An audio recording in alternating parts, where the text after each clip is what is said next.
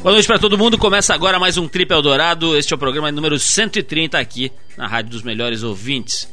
Bom, e a semana a gente recebe uma figura sempre pronta a dizer o que pensa, sempre polêmica, sempre marcante. Estamos falando de Adriane Galisteu, apresentadora do programa Charme lá no SBT, que estreia hoje a peça As Favas com os Escrúpulos, com ao lado do Juca de Oliveira e da Bibi Ferreira, duas feras. A peça é do Juca de Oliveira, com direção do Jô Soares. A Adriane Galisteu daqui a pouquinho soltando o verbo aqui no programa. E ainda hoje também, através da Embratel e do 21, a gente vai bater um papo com o Henrique Bart, que acaba de lançar o livro Rita Lee Mora ao Lado, uma biografia que mistura a história da cantora com um pouquinho de ficção. Mas para você ir se preparando e entrando no clima, a gente vai com os ingleses do Kaiser Chiefs e a música Every Day I Love You Less and Less, do disco que tem o mesmo nome, que foi lançado em 2005. Depois do som, a gente volta com o trip aqui na Eldorado.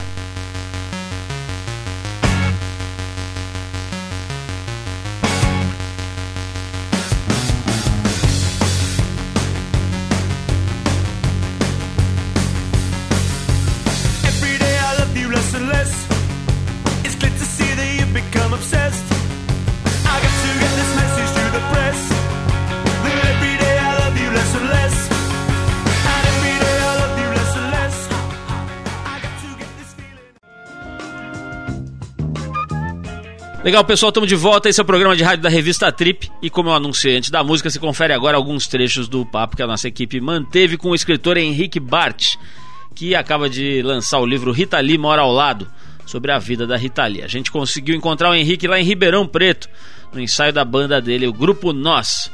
Com a ajuda da Embratel sempre, né? E do 21 a gente localiza a galera e traz pra cá. Nesse primeiro trecho, o Henrique conta como surgiu a ideia de escrever um livro sobre a vida da Rita Lee. De onde ele tirou essa ideia? Vamos ver. Alô, Paulo Lima, pessoal da Trip FM. Quem está falando aqui é Henrique Bart, autor do livro Rita Lee Mora ao Lado. Olha, na verdade aconteceu da seguinte forma: eu conversava com ela por e-mail desde 98, entre 98 e 2001. A gente conversou bastante, quase que diariamente às vezes, né? E ela me contava muita história, falava disso, daquilo. E chegou um ponto que eu disse a ela: Poxa, você precisava contar essas histórias. O pessoal não conhece várias é, facetas que você tem, né, além da música. E ela falou: Não, não vou escrever isso, biografia é coisa de gente morta, não quero nem saber disso aí. Daí foi onde eu falei: Poxa, acho que é, é meu dever, é, pelo menos, tentar escrever essa história. E pedi permissão a ela: falou, Eu posso tentar, né, fazer escrever essa história? Ela falou: Tá bom vai em frente. E eu fui escrevendo os primeiros capítulos, eu mostrei a ela, né, para ver se ela estava gostando do, do, do, jeito que estava tomando a, o caminho, né, a história.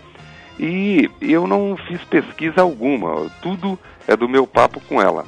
E coisas que eu conhecia dos mutantes, e eu tinha contribuído já no livro do Calado sobre os mutantes. E é a partir disso aí que saiu o trabalho. Esse é o Henrique Bart, autor do livro Rita Lee Mora ao Lado, falando aqui para o Trip FM. E nesse trecho, o Henrique conta como a Rita Lee recebeu o trabalho. Vamos ouvir. É, eu fiquei muito mais feliz porque não é uma biografia. Você pensa que pode ser um negócio, ah, tá adulando o cara, por isso que ele gostou. E não é, né? Ele, na verdade, conta agruras da Rita, assim, coisas terríveis da vida dela, tristezas, é, vários problemas que ela passou e mostra a personalidade dela que eu resolvi escrever porque não, não aflorava. Isso aí só conhecendo o, o trabalho musical dela você não fica assim ligado nessas coisas né?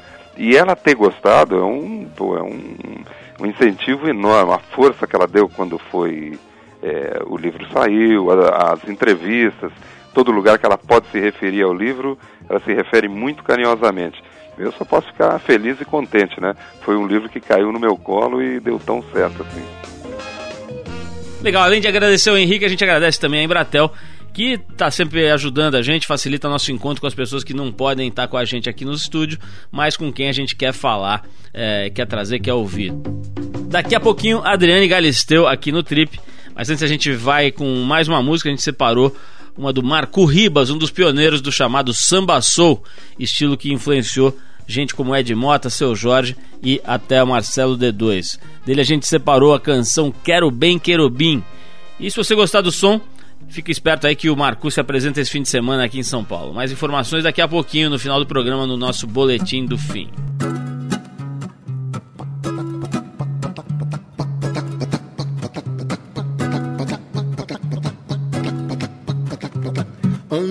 Querubim, anjo mal me quer. Quero bem pra mim, ora se quer. No seu andor, no seu altar, lâmpada de. Você está no Trip Eldorado. Ela começou a carreira de modelo com apenas 9 anos de idade. Na adolescência, integrava o grupo musical Meia Soquete, que gravou dois LPs incríveis e se apresentava em programas como do Chacrinha e Domingo no Parque. Estreou como apresentadora no programa Ponto G, na CNT Gazeta, e passou ainda pela MTV, Rede TV, Record e atualmente integra o time de apresentadores da Casa de Cenoura Bravanel, o famoso Silvio Santos, que é o SBT. Está à frente do programa Charme, que é, ocupa as noites lá do SBT. No teatro, embora ainda esteja começando, já fez algumas peças interessantes e já trabalhou com feras como Paulo Altran e Bibi Ferreira, com quem divide o palco do espetáculo As Favas com os Escrúpulos, que tem texto de Juca de Oliveira e direção de Jô Soares, que vai estrear daqui a pouquinho, em breve, aqui no Teatro Raul Cortez. A gente vai falar disso aqui. A mina não tá fácil não, tá fazendo peça aqui só com fera. Bibi Ferreira fazia 50 anos que não pisava no palco. Escolheu a nossa pequena convidada para voltar aos palcos. Já deve, ser, ter, já deve ter dado para você perceber, né? A gente está falando da Adriane Galisteu, que mais uma vez nos dá a honra de sua presença perfumada em nossos vastos e amplos estúdios, diretamente aqui da Trip. Adriane, boa noite, obrigado por você ter vindo mais uma vez. Acho que eu te entrevistei algumas vezes aqui já no programa. Você manda, Sempre PL, muito manda. legal. Você voltando ao teatro, aí eu me lembro da primeira peça de teatro, você estava tremendo qual vara verde ali, né? Com razão, imagino que deve ser para alguém que não teve, assim, uma, vamos dizer, um preparo, que não fez milhões de cursos, que não nasceu num tablado ali, de repente encarar a maquiagem, a- o, o figurino e principalmente o público ali ao vivo, né? Como é que está sendo para você essa experiência de pegar verdadeiros monstros sagrados, por mais que isso seja lugar comum, não é brincadeira, né? Juca de Oliveira e Bibi Ferreira. Bibi Ferreira, depois de 50 anos sem atuar, voltando. Encara, você encara essas duas feras com a direção do Jô Soares, que deve ser também um cara exigente. Fale-me um pouco dessa experiência, Adriano. Bom, é, na verdade, a primeira vez que eu subi no palco foi através da Bibi, né? Ela que me olhou pela primeira vez e falou: Você vai pro teatro. Eu falei: Mas Bibi, eu acho que eu não tenho a menor condição de fazer teatro. Eu nunca pensei em fazer teatro. Ela falou: Olha, talento você tem, vocação nós vamos descobrir, porque isso é só com o tempo. E você tem que gostar da disciplina do teatro, da rotina do teatro, da poeira do teatro, das pessoas que trabalham no teatro e do pouco dinheiro do teatro. Então, isso você só vai descobrir se você de fato é apaixonado e tem vocação, se você, pelo menos uma peça, você participar de pelo menos uma peça. Bom, ensaiei durante um mês com ela, pisei no palco e nunca fiquei tão apavorada. Nunca. Eu comparo o teatro a um salto de paraquedas. Eu saltei duas vezes por sua causa, inclusive, Paulo, e não me esqueço da sensação. E aí, lá, é aquela sensação de... É um grande barato, tá ali, é talvez um êxtase, o maior de todos, na, da minha área, o maior de todos, e o medo também maior de todos. Só que eu nunca quis parar. Eu fiz cinco... é- Essa é a minha quinta experiência no teatro. E acho que será inigual, inigualável e eu não consigo nem explicar o que, que é. Eu estava num restaurante com a minha mãe almoçando, toco o telefone, o Jô. Adriane, Jô, meu vizinho, meu amigo, mentor. Aí eu falei, bom, agora trabalha. Colega de insônia, Colega né? de insônia, é. Aí ele, Adriane, tem um projeto para você no teatro. Quando ele falou, tem um projeto para você no teatro, eu já dei uma tremida, porque eu falei, bom, ele me dirigir, não, eu vou morrer de medo, né? Não tem jeito, ele é crica, ele é super exigente. Como será ele como diretor? Ele falou: olha, é com a Bibi Ferreira e com o Juca de Oliveira. Eu falei: pode parar, não precisa falar mais nada, não me fale do personagem, eu estou no projeto, eu vou ser o Puff, eu vou ser um sofá, qual vai ser o meu personagem? Não tem problema nenhum. Faço até a venca do, do Eu cenário. fico lá paradinha que nem árvore, sabe? Feliz. Porque eu tinha certeza que, ia ser um, que é um marco, tenho certeza que é um marco, mas tinha certeza que para minha carreira isso não ia se repetir. É uma experiência única. Assistir essas pessoas, a Bibi e o Juca, montando um personagem. A Bibi, principalmente, que, porque ela 50 anos não pisava no palco, é, de- é tão é tão emocionante, Paulo, que eu queria que as pessoas pudessem entender o que eu tô falando, porque eu acho que não tem palavra. Eu não consigo definir a Bibi Ferreira numa palavra. Se você me perguntar, define a Bibi Ferreira, eu não sei. Então é delicioso estar lá e é uma honra para mim, uma honra mesmo. É a coisa mais difícil que eu já fiz na vida, vai continuar sendo. As minhas experiências, poucas experiências, não mudaram nada, porque eu continuo com medo e continuo percebendo que eu não sei nada. Perto dessas pessoas, então, aí sei menos ainda. Mas, Adriane, não deve ter sido fácil também entrar no palco como meia soquete, né? Também deve ter sido um desafio na sua vida. Desafio, Uma mas... menina uma menininha lá que de repente aqui no domingo no parque, ou no chacrinha e tal. E, E na cantar. Xuxa? Ah, foi na Xuxa também? Foi na Xuxa. Coisa linda, coisa linda.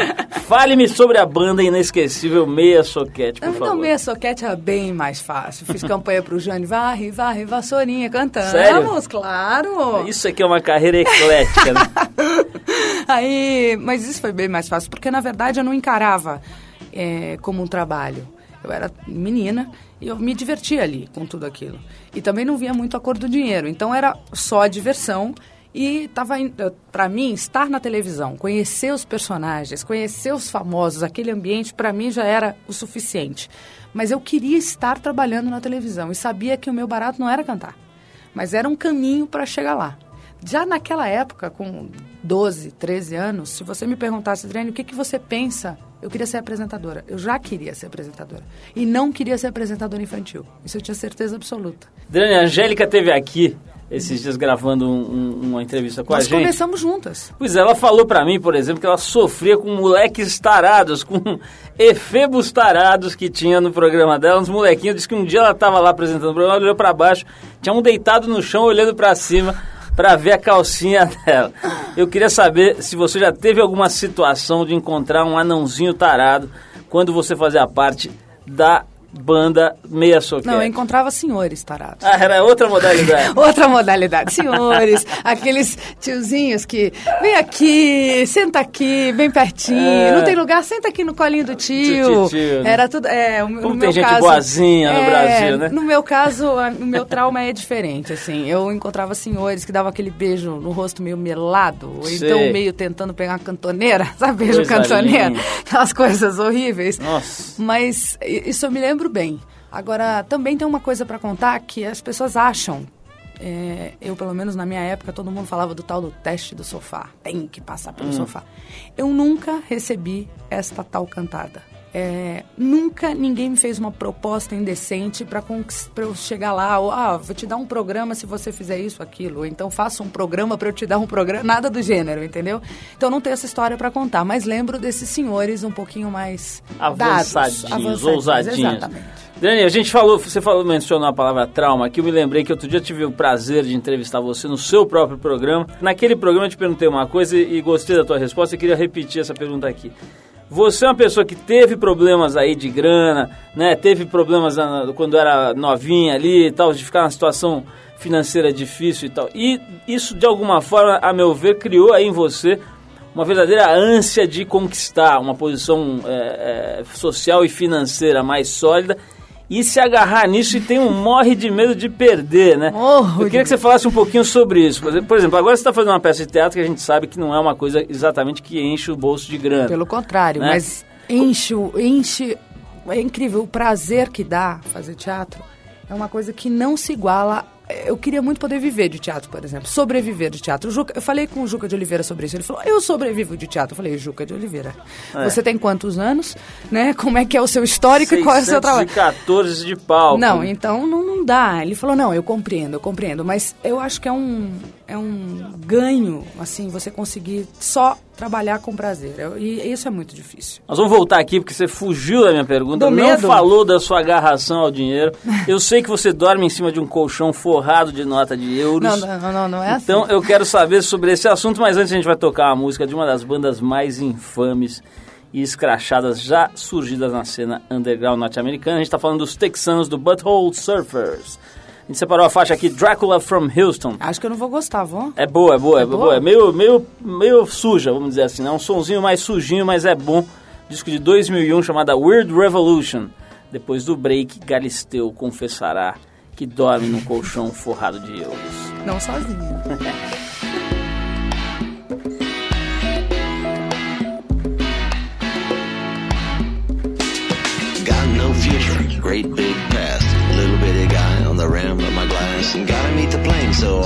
My monkey. Teach him to be cool but a little bit funky. Got no credit and I got no fear and I got about a buck so I can buy a beer. Gotta see a doctor about the words I've said and I gotta get a bike and I gotta paint red.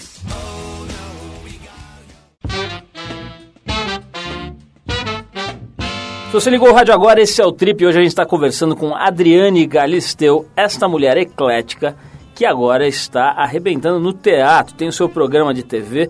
Mas eu, antes de, de tocar música, antes de ir pro break, estava conversando sobre a questão da grana, né? Eu sei que a Adriane batalhou muito, ganhou a sua grana e morre de medo de perdê-la. Eu acho que ela anda com sacos de dinheiro, igual o tio Patinhas ali, para ninguém pegar dela. Fala um pouco disso esse seu apego ao vil metal. Ó, você quase acertou, Paulo. Eu tenho morro de medo, sim, de perder, não dinheiro só. Eu morro de medo de perder meu nome, minha dignidade. É, tenho medo, porque eu fiquei muito tempo para buscar minha identidade de volta. Eu fiquei durante muito tempo tendo que provar para todo mundo um monte de coisas. As pessoas me chamavam pelo nome. O meu maior pânico era esse. Eu falava, gente, ninguém nunca na vida vai conseguir falar Adriane. Eu vou ter que sempre ouvir a ex, aquilo, aquilo outro, sempre. Então, acho que foi uma grande conquista. E grana, como já me fez muita falta, eu realmente tenho muito medo de ficar sem. Mas eu não sou como. Eu deveria ser um pouquinho assim, andar com um saco de dinheiro, colocar o dinheiro no meu colchão, porque aí eu tenho certeza absoluta que eu não, per, não vou perder essa grana, mas não é o caso. Eu sou muito, muito generosa. Eu não sou perdulária, não sou uma mulher que sai rasgando dinheiro. Já tive essa fase de comprar tudo, essa fase consumista, essa fase de querer grandes coisas. Hoje minha vida está muito boa como está mas eu sou, eu penso que o dinheiro na minha, na minha história ele tem um porquê. Eu acho que a maior prova disso foi a morte do Ayrton, que era um cara que tinha muita grana um, e que vivia muito mal. Muito mal, que eu falo, no, assim, ele não conhecia nada, ele não saía para se divertir, ele não saía para uma noitada, ele não saía para comprar uma roupa. E a primeira viagem que ele fez de férias da vida dele é, foi de tanto eu encher, de tanto eu perturbar. A gente estava no Japão e eu queria ir para o Tahiti. Ele queria ir para Angra, para voltar depois que a outra corrida era para o lado de lá. Eu falei, não, Angra a gente já foi, é o teu refúgio, a gente sabe disso, mas vamos tentar ir para um outro lugar. E foi a primeira vez que ele saiu de férias. A gente ficou uma semana no Tahiti e definitivamente ele ficou uma semana sem fazer nada, a não ser curtir. Tomar sol, ficar de bobeira, comer uma comida diferente. Então, eu convivi com um cara que perdeu a vida fazendo aquilo que ele mais sabia fazer aos 33 anos de idade, e que o sonho dele era conhecer a Disney, ele não conheceu. Ter um filho, ele não teve. Quer dizer, ele supostamente tem uma filha, mas ele não curtiu, não viveu isso. Então, ficou tão marcado na minha cabeça essa história de, de não conseguir se divertir, de não conseguir entender para que o dinheiro de fato, o que, que o dinheiro de fato faz na nossa vida. Então, hoje, eu pego, se eu tenho vontade, eu vou, faço uma viagem. Até gasto, assim, tipo, três dias, gasto uma fortuna, mas é o tempo que eu tenho mas eu não deixo de fazer. Eu não deixo de comprar alguma coisa que eu gostei porque eu vou fazer conta. Pelo contrário. Então eu não ando com esses saquinhos, eu gasto meu dinheiro. Até acho que gasto mais do que deveria gastar, mas morro de medo de ficar pobre. Morro. Adriane, já que você falou na, na tua história com o Ayrton, eu queria saber o seguinte, por que, que você, depois, agora depois de quantos anos já que ele morreu? 10, mais, Doze. Né? Por que, que você acha que incomodou tanto as pessoas o fato dele ter se apaixonado por você radicalmente? O tal do dinheiro, provavelmente, do poder, né? Eu acho que eu era uma, uma menina lá da Lapa, sempre trabalhei, já você contou a minha história desde os nove anos, tinha o meu mundinho, o meu universo, sustentava a minha família, já ajudava meu pai, que era aposentado, e também não parou de trabalhar. Ele, ele se aposentou por invalidez, mas depois conseguiu um emprego. Então a gente juntava os, as, os dinheiros, né? juntava os salários e, e, e ajudava em casa. Mas era muito na cabeça, até na minha cabeça era difícil de entrar. Não só das pessoas, mas na minha também. Eu perguntava para ele todo dia, mas o que, que você está fazendo comigo? Você pode ter quem você quiser, por que, que você está comigo? Isso era uma coisa que na minha cabeça não entrava. Então, imagina na, na cabeça dos outros, né? É, eu olhava assim, a gente encontrou Cindy Crawford, que foi uma mulher que ele namorou também. Mulheres incríveis na Itália. Ele falava, vinham cumprimentadas, eu falava, putz, grila, agora eu perdi, perdi. Eu saía todo dia, todo dia falando, hoje eu vou levar o pé na bunda. Hoje eu vou levar o pé na bunda. Eu ficava é, só esperando, é. Já ia meio tensa, falando, deixa eu pensar o que, que vai ser, o que, que eu vou falar.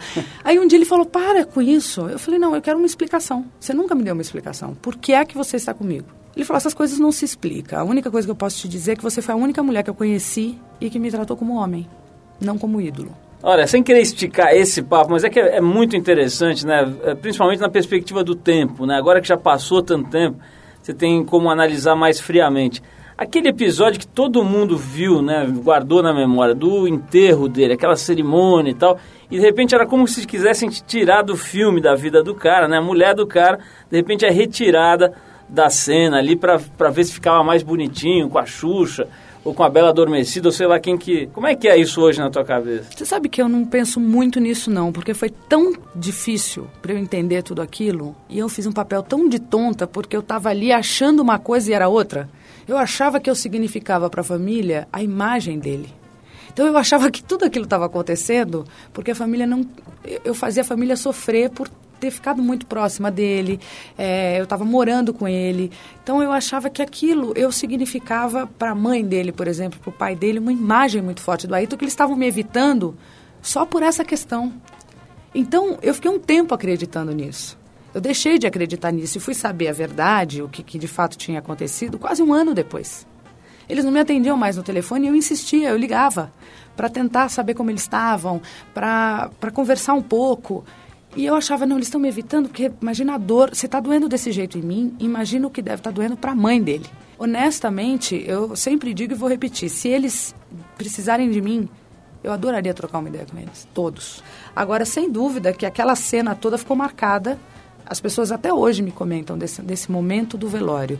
E foi um momento que eu fiquei absolutamente sozinha, chegou uma hora que todo mundo foi embora, eu fui buscar minha mãe, e eu passei a noite, eu e a mamãe, sentada do lado do corpo e mais ninguém, só os seguranças. Para falar que mais ninguém estava o Alan Prost e estava o Frank Williams e o Emerson Fittipaldi, só. Mas absolutamente ninguém. Então eu tinha perdido tudo. Mas olhava para a mãe, olhava para o pai e falava: não, eu perdi menos do que eles. Então por isso que eu respeito, e respeito ainda hoje tudo o que aconteceu, mas tentando acreditar nisso. Porque se eu pensar do outro, se eu olhar pelo outro ângulo, que é só virar um pouquinho o foco, eu vou ficar com raiva. E raiva é um sentimento que eu definitivamente não tenho, nem do Clodovil vou ter da família.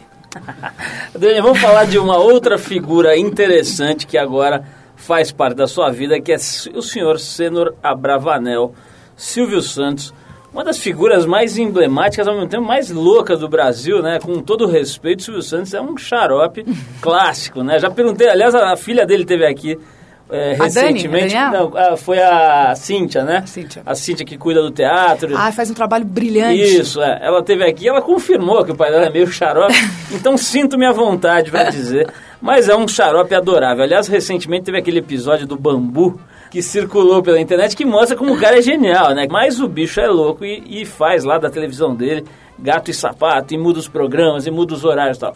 Como é que é trabalhar com o Silvio Santos? Porque assistir o cara na televisão é engraçado e tal, mas trabalhar com ele não deve ser fácil. Conta aí. Não, não é não. Aliás, é, eu, tenho, eu, eu tô crescendo com isso. Eu falei, minha mochila tá boa já, porque é um aprendizado danado, né? Eu trabalhei com o Bispo, agora com o Silvio, com o Jô, que é generoso, muito generoso. Aliás, uma característica, eu nem falei disso, mas ele tem, tudo que ele tem de cri-cri, ele tem de generoso. O Silvio, eu cheguei pronta para estrear um programa parecido com o que eu fazia na Record, só que para ser segundo lugar, com mais produção, com mais dinheiro, que foi o que a gente tinha combinado. Quando eu cheguei lá, não era, não era nada disso, tudo tinha mudado. E o grande erro que eu cometi foi discutir com ele. Chegou um dia que eu entrei na sala dele e falei assim: nada disso aqui foi combinado. Então eu pedi equipe, eu pedi câmera, eu pedi standcam, eu, eu fui pedindo coisas que realmente iam fazer a diferença para quem está em casa, né, na qualidade do programa. E eu achei que eu estava ganhando pontos com isso. E eu só percebi que eu estava me desgastando através da revista que eu li um dia, é uma entrevista que ele deu para a revista Veja, e ele comentou que eu era chata, que eu era cri-cri, que eu reclamava demais. E eu nunca pensei que essas reclamações fossem cair tão mal para ele. Eu estava pedindo para fazer um programa melhor e não pedindo para para arrumar encrenca ou para encher o saco dele. Pelo contrário, eu queria realmente disputar a audiência. Mas nunca brigamos como a imprensa publicou, aquela coisa. Parecia que a gente estava em pé de guerra horroroso. Nunca parecia chegou... que você tinha desarrumado o topete. Não, parecia que eu tinha, sei lá. Não, isso nunca aconteceu. Mas que, de fato, eu me desgastei muito e reclamei muito e fui lá e discuti muito e não sabia que isso estava virando uma confusão, que eu estava tirando no meu próprio pé, isso eu não sabia. Doeu muito para mim isso. Foi muito sofrimento, porque aquilo faz é como se fosse meu filho. Então eu queria cuidar, cuidar da vinheta, cuidar da música, cuidar da luz. Até que eu entendi que no SBT não é assim, é uma filosofia diferente.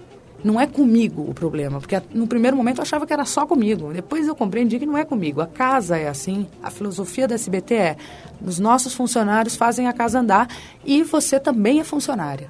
Você é paga para executar. Ponto. Então é o que eu faço hoje. Então, graças a Deus, estou com um programa hoje mais próximo. Estou muito mais feliz hoje do que no ano passado, que eu fazia um programa é, de tarde. A gente ia muito bem no Ibope até, melhor do que eu estou indo hoje, porque eu estou a uma da manhã. Então, a uma da manhã é muito difícil você conquistar grandes números. Mas eu estou bem próxima já do Jô. O Jô está lá com seus 9, 10 pontos e eu estou com 6 pontos. Como é que vocês falam sobre isso nos ensaios? Adriane? ele, ele dá umas toca no assunto ou ele finge que não é com ele? Não, ele pode até fingir que não é com ele, porque eu tô ainda distante, né, da, da- do tempo que ele tem. Talk show ele sabe fazer como ninguém. Eu, eu sou apresentadora de linha de show, não sei direito fazer talk show. É difícil a beça, é não é, não é tão simples assim. Minha equipe também não é preparada para talk show, mas eu dou umas cutucadas nele. Eu falo, pô, quem é que foi bom lá aqui? Me, me passa aí, você já usou, agora me passa. Pô, você já, já, já fez a sua... Pronto, você já entrevistou, agora me passa. Ele brinca comigo, mas o meu programa tem 26 minutos de arte, então não dá pra competir tanto. Adriane, é o seguinte, vamos tocar mais uma música, depois quero falar mais com vocês. Qual música? Qual? Vamos tocar uma do The Who aqui, que a gente separou. Ó. É, Chama-se My Generation. Que, bom, dispensa apresentações, né? Ficou um clássico. Aliás, agora teve uma gravação com os velhinhos, né, dessa música aqui. Mas é o seguinte, a gente vai tocar o The Who e depois na volta eu vou querer saber como a Adriane Galisteu consegue ser a única mulher do Brasil que não fez prótese de silicone. É a única mulher do Brasil. Todas as outras fizeram. Quase extinção Só já, hein? sobrou ela. Vamos falar sobre isso depois desse som do The Who, My Generation. Vamos lá.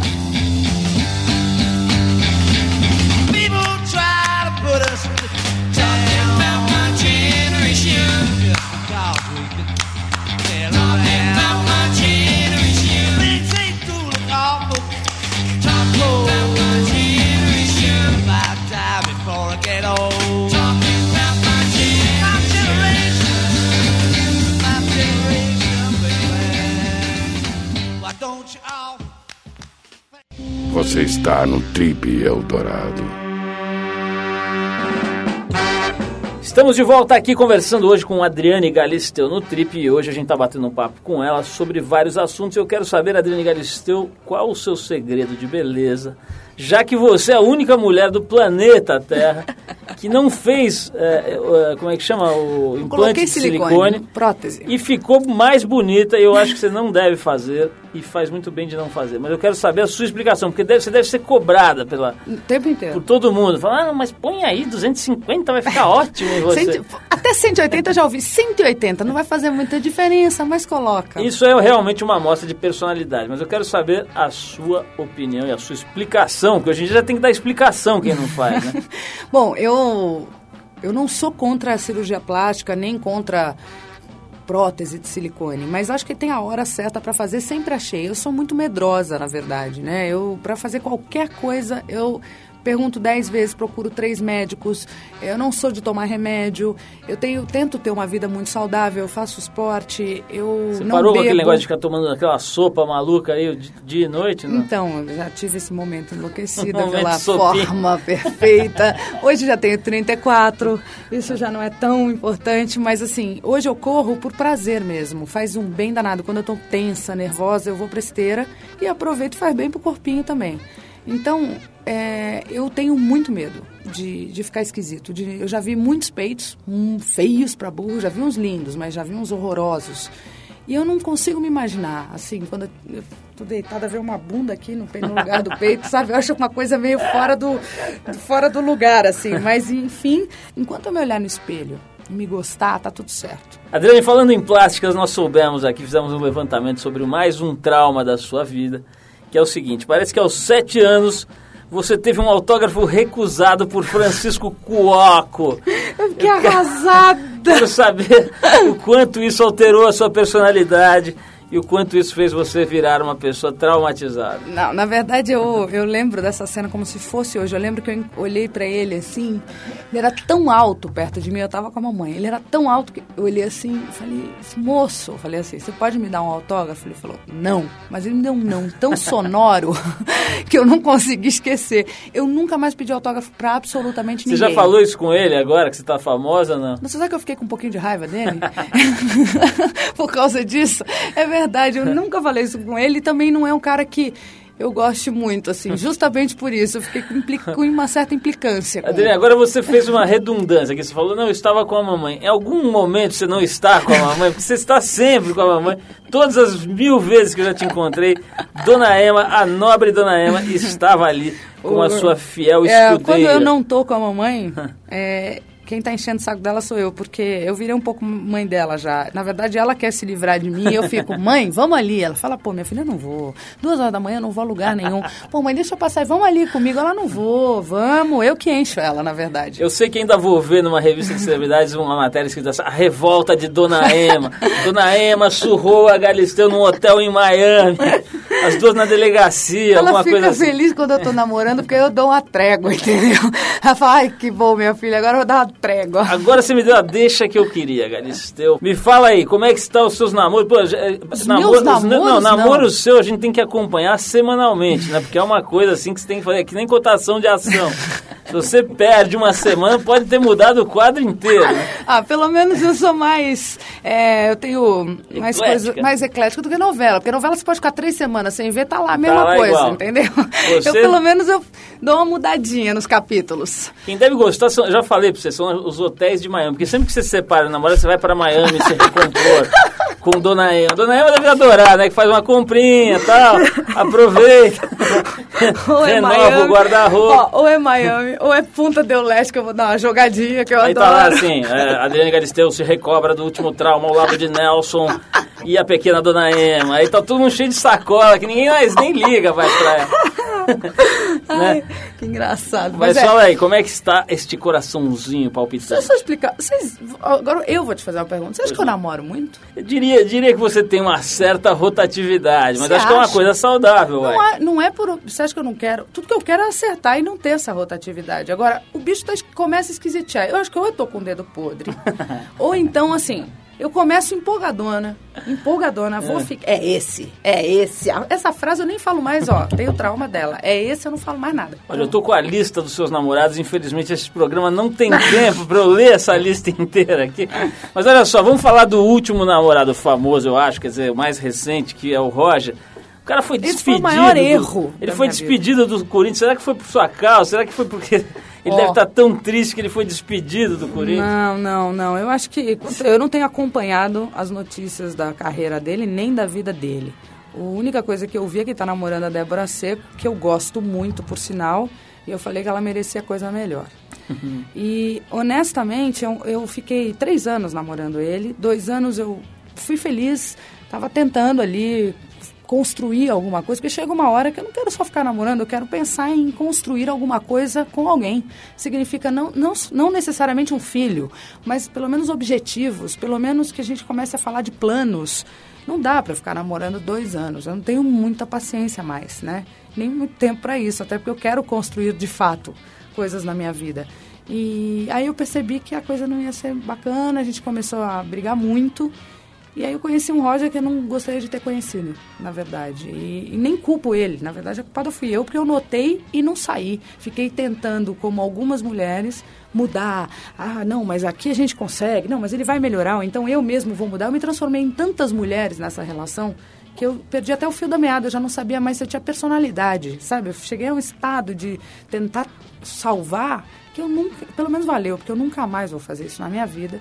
E passei por uma fase que eu nunca pensei que eu fosse capaz de passar, que é ficar sem dar um beijo na boca, sozinha mesmo, sem ter ninguém, nenhum amigo, ninguém. Fiquei com a minha mãe, com os meus amigos, com casais de amigos, jogando, eu viajei, fui pra spa, acompanhei Dona Ema caprichou no, no guarda-roupa É, nessa fase aí que eu essa sei, fase, né? É, é, arrasou, Foi arrasou. junto lá e fez a comprinha. Aí a Virna, minha amiga, falou, "Ah, Adriane, chega, vai, vamos conhecer um cara bacana. Eu falei, ah, mas não tô com paciência.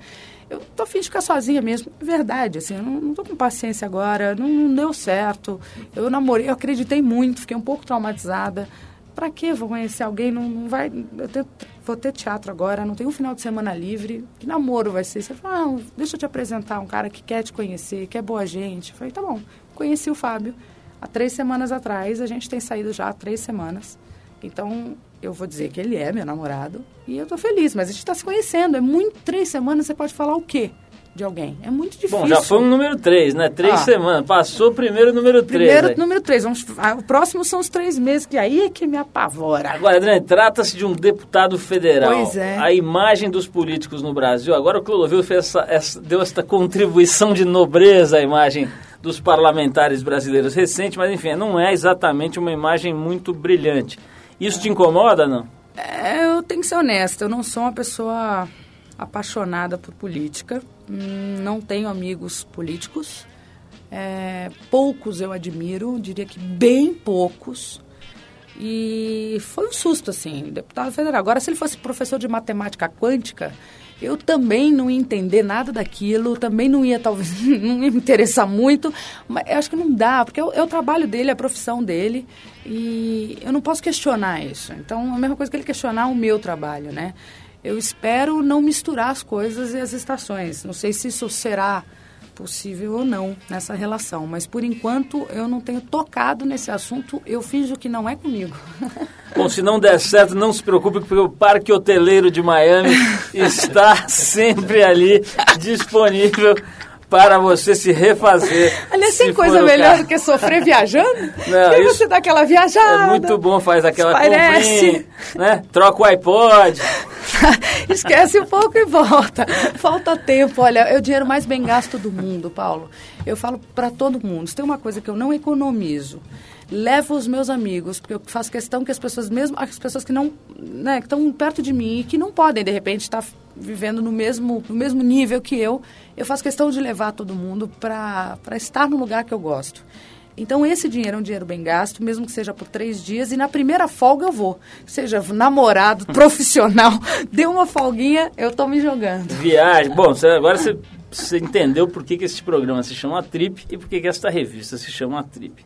Adriane Galisteu, muito obrigado pela sua entrevista. Aliás, quero fazer uma viagem com vocês. Por favor. O Arthur. Ele vai, eu- meu sonho é Ah, conhecer não, a Índia. Tava bom, agora estragou tudo. Não, não estraguei. Quero fazer uma viagem com vocês. Eu falei, bom, será que é eu e o Alê? Aí entra o Arthur Veríssimo, pelo amor de Deus. Vai só você e ele. Não, não, então. eu quero eu fico ir com a dona Ema eu, por aqui. Eu quero ir com o Arthur e com você. Ah, bom. E ele conhece a Índia como ninguém. Isso é, É, fato. Isso é verdade. E acho que... Acho que foi 19 vezes pra Índio, cara. Também, né? Tem um patrão bobo. Então, eu gostaria de fazer uma matéria na Índia com ele e gostaria que você fosse nessa Vambora. viagem. Tá fechado.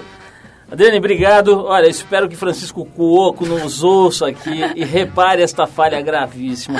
A pequena meia soquete em busca de um meigo é, autógrafo. O cara nega. Mas ele sabe que é, esse não me ajudou. Hoje eu sou, eu não nego autógrafo em hipótese alguma, porque eu sei o mal que me, que o, o trauma que causa numa, numa pessoa. Eu não nego de jeito nenhum. Senhor Cuoco, atenda essa moça a próxima vez que ela passar perto de vocês. Cubra ela de autógrafos porque ela merece. Adriane, obrigado. Parabéns Beijo, aí pelo obrigada. trabalho. A peça, então, fala aí de novo da peça. As Favas com os Escrúpulos, uma comédia política. O Juca detesta que fale isso, porque ele escreve simplesmente e as pessoas dão risada porque gostam. É, ele não gosta de falar que escreve comédia, não. Mas é uma comédia política muito bacana, totalmente atual. É importante dizer isso. A volta da Bibi Ferreira aos palcos depois de 50 anos. Essa mulher é brilhante no palco, arrepia. Ela, Juca de Oliveira, eu, Adriane Galisteu, a Neuza Faro também, que é uma atriz sensacional, e o Daniel Warren, que faz o neto do senador. Direção de Jô Soares no Teatro Raul Cortez, que é o antigo Fecomércio, mudou de nome agora. É, fica na 9 de julho ali. Um prédio muito legal ali, O né? da teatro é ótimo, tem estacionamento. É, quinta e sexta às nove e meia da noite, sábado às nove e, se- e domingo às seis horas da tarde. Então tá dado o recado para o público de Adriane Galisteu ir lá conferir. Aliás, o público do, do Juca de Oliveira, do Jô Soares, de todo mundo, só tem fera nessa peça As Favas com os Escrúpulos. Obrigado, Adriane. Um beijão. Beijo, valeu. Vamos pro boletim do fim. A gente vai ouvir antes o Palolo com a música Pay the Man. Paga o homem. Não é um cara com gases, não. É paga o homem. E depois a gente volta com o boletim do fim para você saber o que tem de interessante rolando aí no fim de semana.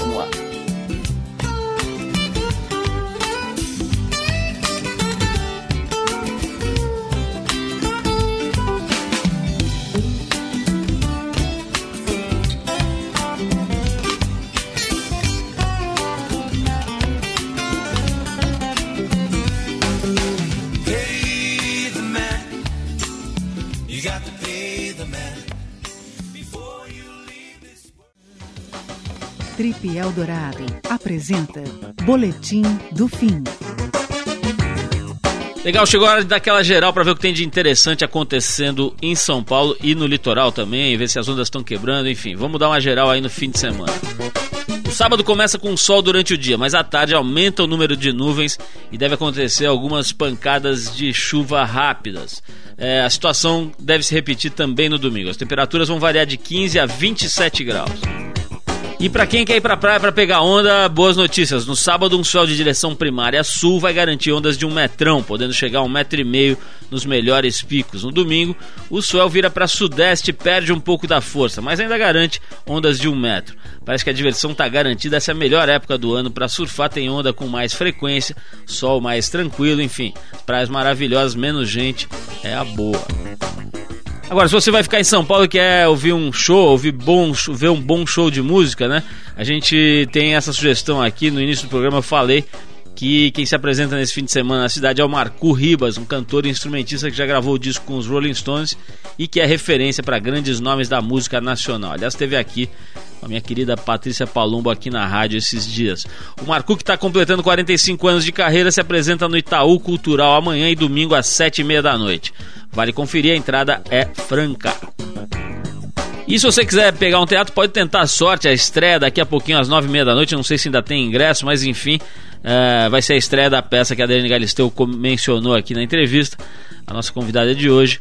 A peça que ela está estrelando ao lado da Bibi Ferreira e do Juca de Oliveira, As Favas com os Escrúpulos. As apresentações rolam sábados às nove da noite e domingos às seis da tarde. Quer dizer, sexta, né? Hoje às nove e meia, sábado também é, às nove e domingo às seis da tarde no Teatro Raul Cortez. Fica ali na 9 de julho, perto da GV. Os ingressos saem por, por 80 reais.